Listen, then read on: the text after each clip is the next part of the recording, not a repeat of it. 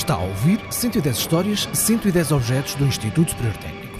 Num dos episódios mais épicos da história de Portugal, reza a lenda que, devido a um naufrágio junto à costa do Camboja, Luís Vaz de Camões salvou a nado os Lusíadas, nadando com uma só mão e segurando na outra a obra que tinha escrito. Numa outra história, ainda mais longínqua e ainda mais fantástica, na Bíblia conta-se que o profeta Moisés afastou as águas do Mar Vermelho. The wind opens the sea. God opens the sea with the blast of his nostrils. para permitir que o seu povo prosseguisse viagem no seu êxito. Lead them through the midst of the waters. His will be done. Neste episódio deste programa, mesmo nada tendo a ver com o objeto que se chama Quenotrão, há um ponto em que estas duas histórias, aliás, em que estas três histórias, se cruzam. A curiosidade, Moisés salvou o Quenatrão das águas. É o Camões do Quenetrão, não é? Para já, vamos conhecer as duas pessoas que nos vão falar sobre o objeto. O meu nome é Isabel Cabasso, licenciei-me em Engenharia Química aqui no Técnico, em 67, 68, e, e fui aqui docente até 2011 no Departamento de Física, e depois, de 2011 para cá, eh, faço moderadamente investigação. O meu nome é Moisés Piedade, licenciei-me aqui no técnico em 1971, fiquei por cá como assistente, depois professor até 2012, quando me aposentei e para me dedicar às minhas coleções, à investigação no INESC e aqui no técnico e à criação do Museu Faraday. De que objeto é que estamos a falar hoje? O objeto chama-se Kenetrão, que vem do inglês Kenetron. Basicamente é, é um- uma válvula de retificador de vácuo, mas para altas tensões, muito altas. Neste caso estamos a falar de uma válvula que suporta tensões inversas como retificador de 250 kV. O que é que faz um retificador de vácuo? Um retificador faz a conversão da corrente alterna, tem picos positivos e negativos, numa corrente unidirecional, só com valores positivos ou só com valores negativos. É, é uma corrente contínua, que tem um valor médio que, que já é diferente de zero, contrariamente à corrente alternada, que tem valor médio zero. E qual é a utilidade prática deste objeto? Todos os rádios, aparelhos de que o, o Marco usa, são alimentados a corrente contínua. E ela ou vem de baterias ou vem de uma ligação à rede elétrica que é corrente alternada. Portanto, há sempre um retificador, um conversor de corrente alternada em corrente contínua metido pelo meio. E neste caso especial, estas válvulas são eh, para produzir tensões extremamente altas, contínuas, que eram basicamente usadas nas ampolas de raio-x. Portanto, são usadas ainda muito na- nas ampolas de raio-x. Estamos a falar de que ordem de grandeza? A correntes muito pequenas, de dezenas de miliamperes. Mas estamos a falar de. Tensões muito altas, Muito altas. mas correntes muito pequenas. Então as tensões estávamos a falar de. Neste caso, esta válvula estava a ser usada com 70 kV à volta disso. No mundo real, o que é que utiliza 70 kV? As máquinas de raio-x todas precisam ter estas tensões eh, elevadas. As máquinas de raio-x, portanto, eh, para fazer exames? Sim, por exemplo. Mas também muito, são muito usadas na inspeção industrial. O raio-x é muito usado. Nós no Tagus Park temos uma máquina de, de verificação de circuitos eletrónicos, circuitos impressos, baseada em raio-x. Não é? Portanto, fazem-se radiografias a. Radiografias a circuitos eletrónicos para ver ligações que não, que não são visíveis a olho nu. Tal como nós também Sim. vemos os nossos ossos. órgãos através do raio-x. O Quenotrão não é fácil de explicar e já lá vamos. Quando é visto por alguém que nunca contactou com este tipo de equipamento, causa alguma confusão. É um objeto de cerca de 80 centímetros de dimensão e tenta imaginar, para o caso de nunca ter visto um Quenotrão, parece uma lâmpada elétrica daquelas em forma de pera, mas com duas extremidades e não uma, como se fosse uma lâmpada que se liga a dois casquilhos. O Quenotrão do técnico, de que estamos a falar, Trabalhou de facto muitos anos, foi muito útil, eh, nomeadamente permitiu a elaboração de uma tese de grande qualidade. Eh, Foi usado por estudantes e, do meu ponto de vista, eu acho que é um objeto lindíssimo. Eu acho que o objeto é interessante por várias razões. Uma delas é por eu ter quase a certeza, e depois a professora Isabel eh, certificou-me disso, ela acabou de dizer isso, que este objeto pertenceu aos trabalhos eh, do laboratório do primeiro doutorado feito no IST. Sendo esse primeiro doutorado Manuel Alves Marques, que entrou no Técnica em 1947 e que se doutorou em 1962, tornando-se, como acabamos de dizer, o primeiro doutorado no técnico. Foi orientado por outra figura marcante da escola, António da Silveira, que não só lecionou no técnico, como chegou a comandar o Instituto de Alta Cultura. Mas estávamos a falar de Alves Marques. O professor Alves Marques fez uma tese em espectroscopia de Raman, que era também o domínio em que o professor Silveira, professor Silveira, não sei agora de cor, mas salvo erro, foi entre 29 e 32 que esteve em França, no Colégio de França. E o efeito de Raman é descoberto em 1928 e, e deu direito a, a, prémio Nobel, o Raman, uh, que era um indiano que tinha feito estas experiências com os diamantes da coroa inglesa.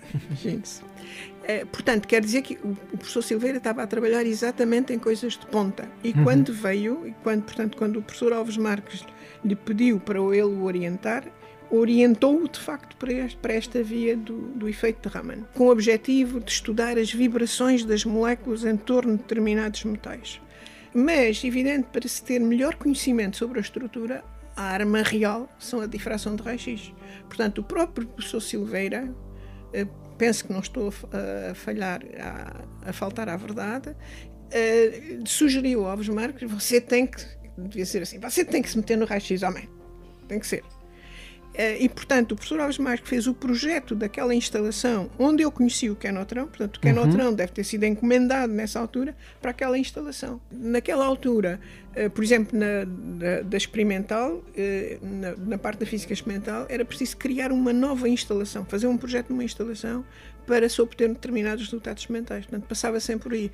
Portanto, ele fez uma instalação que havia aqui na cave do, do pavilhão de máquinas, onde funcionava uh, o departamento de física, para a espectroscopia de Raman, para medidas de polarização, que na altura pouquíssimas pessoas faziam. Mais tarde, a instalação viria a ser disponibilizada também a estudantes, sob a orientação do professor Alves Marques, como foi o caso da professora Isabel Cabasso, que estava a falar connosco, na altura ainda era a aluna Isabel Cabasso, e muitos outros, dentre os quais uma aluna que viria, algum tempo depois, a mudar de apelido. E quem, e nessa altura, a Maria Isabel, que não se chamava na altura Alves Marques, chamava-se uh, Barros, era bolseira do Instituto da Física. E o, o professor Silveira disse-lhe a certa altura: Olha, tome conta dela e veja se lhe ensina alguma coisa. Era assim. Uh, e ensinou-lhe. E quando ele se decidiu casar, foi o professor Silveira assim: o professor disse-me para eu me encarregar dela, olha, agora casa-me com ela.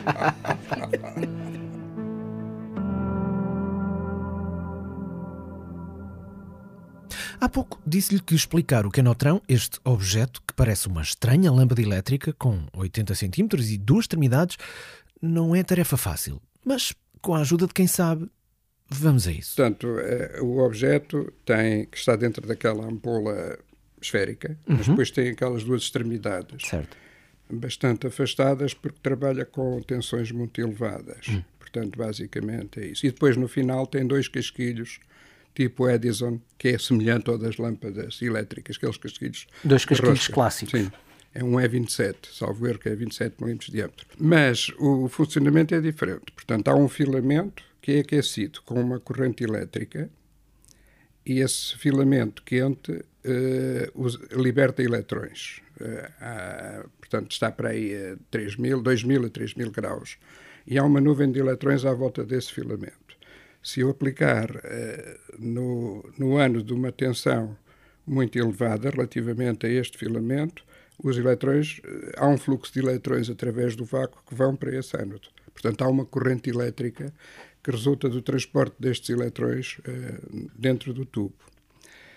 Como, no, no, sentido inverso, se eu aplicar uma tensão negativa no ânodo, ele, essa tensão negativa repele os eletrões e eles ficam agarradinhos ao, ao filamento quente. E, portanto, não há condução de, de corrente na válvula. Por isso é que ela é retificadora, porque quando a tensão de placa é positiva, eh, o ânodo, placa, há uma condução e há uma queda de tensão muito pequena dentro da válvula. Mas quando a tensão é negativa, os eletrões são repelidos por este potencial muito negativo em relação ao filamento e, e os eletrões ficam agarradinhos ao filamento e não há condução através do vácuo. Portanto, retifica porquê? Porque conduz só numa direção. Tal como o tempo, que só anda numa direção, sempre em frente, nunca na direção contrária, por muito que aquela música popular portuguesa bem lhe peça que volte para trás. Não acontece.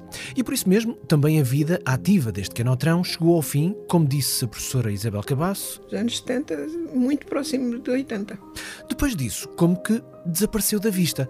Mas, pelos vistos, não desapareceu totalmente do técnico. E é por essa razão que esta pergunta seguinte se impõe. Como é que isto apareceu? O Paulo Mota, que é um funcionário curador ali do, do Museu de Civil, contactou-me. Temos aqui uns motores, não sabemos o que é que devemos fazer, que está na cave aqui na garagem.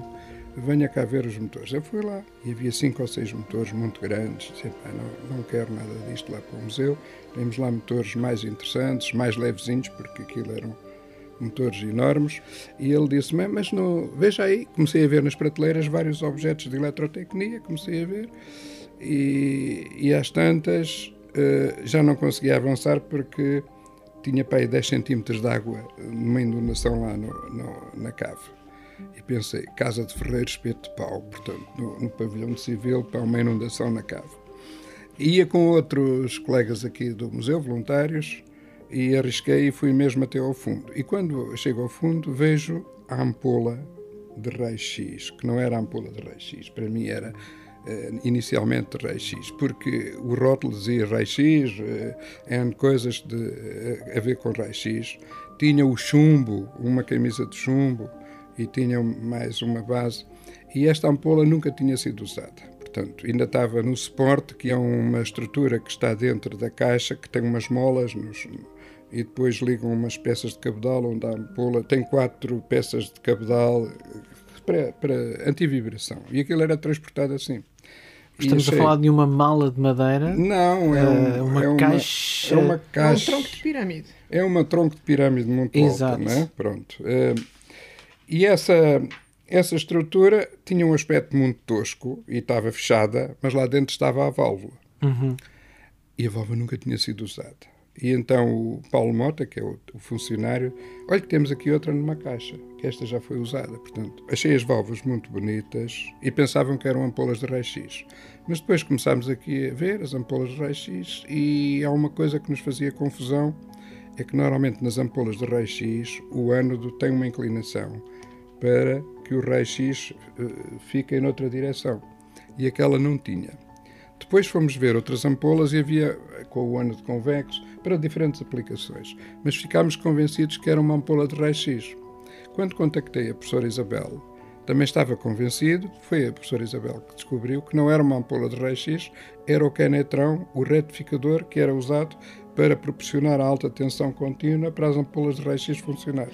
É impressionante, sendo de vidro, que tenha aguentado até hoje. Não sem aqui mesmo no meio das confusões das garagens a curiosidade, Moisés salvou o Canadrão das águas. Está salvo das águas e está ao cuidado, ao muito bom cuidado, do Museu Faraday, no campus do Técnico na Alameda, que, não nos cansamos de dizer, é um museu que vale muito a pena conhecer.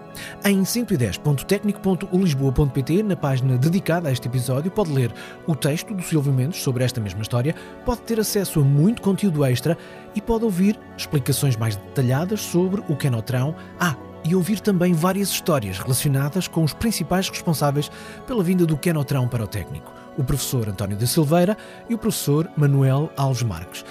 Por exemplo? Ora bem, o professor Alves Marques era uma pessoa extremamente honesta, muito séria, muito sóbria, era um trabalhador infatigável. Ele levantava-se entre as 4 e as 5 da manhã, claro que se deitava às 10, e portanto era frequente durante o dia dormitar e era de uma coisa que era conhecida cá na casa. Quando havia concursos e provas, era ele que era membro do júri e às vezes um dos membros principais adormecer.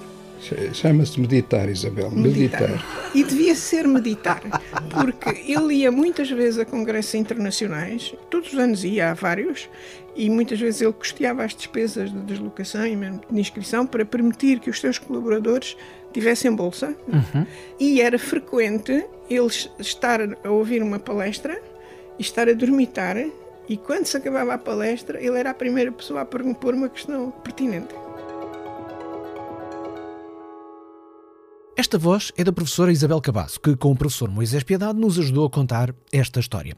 Aqui fica o nosso agradecimento a ambos. No site do programa fica a versão alargada da conversa que tivemos com eles para fazermos este episódio. 110.tecnico.ulisboa.pt Este é um programa do Instituto Superior Técnico com produção 366 ideias. É feito por Joana Lobo Antunes, Silvio Mendes, Natália Rocha e Filipa Soares, da área de comunicação, imagem e marketing. marketing do técnico. E pela 366 ideias. Eu sou Marco António, realizo o programa e conto-lhe 110 histórias de 110 objetos do Instituto Superior Técnico.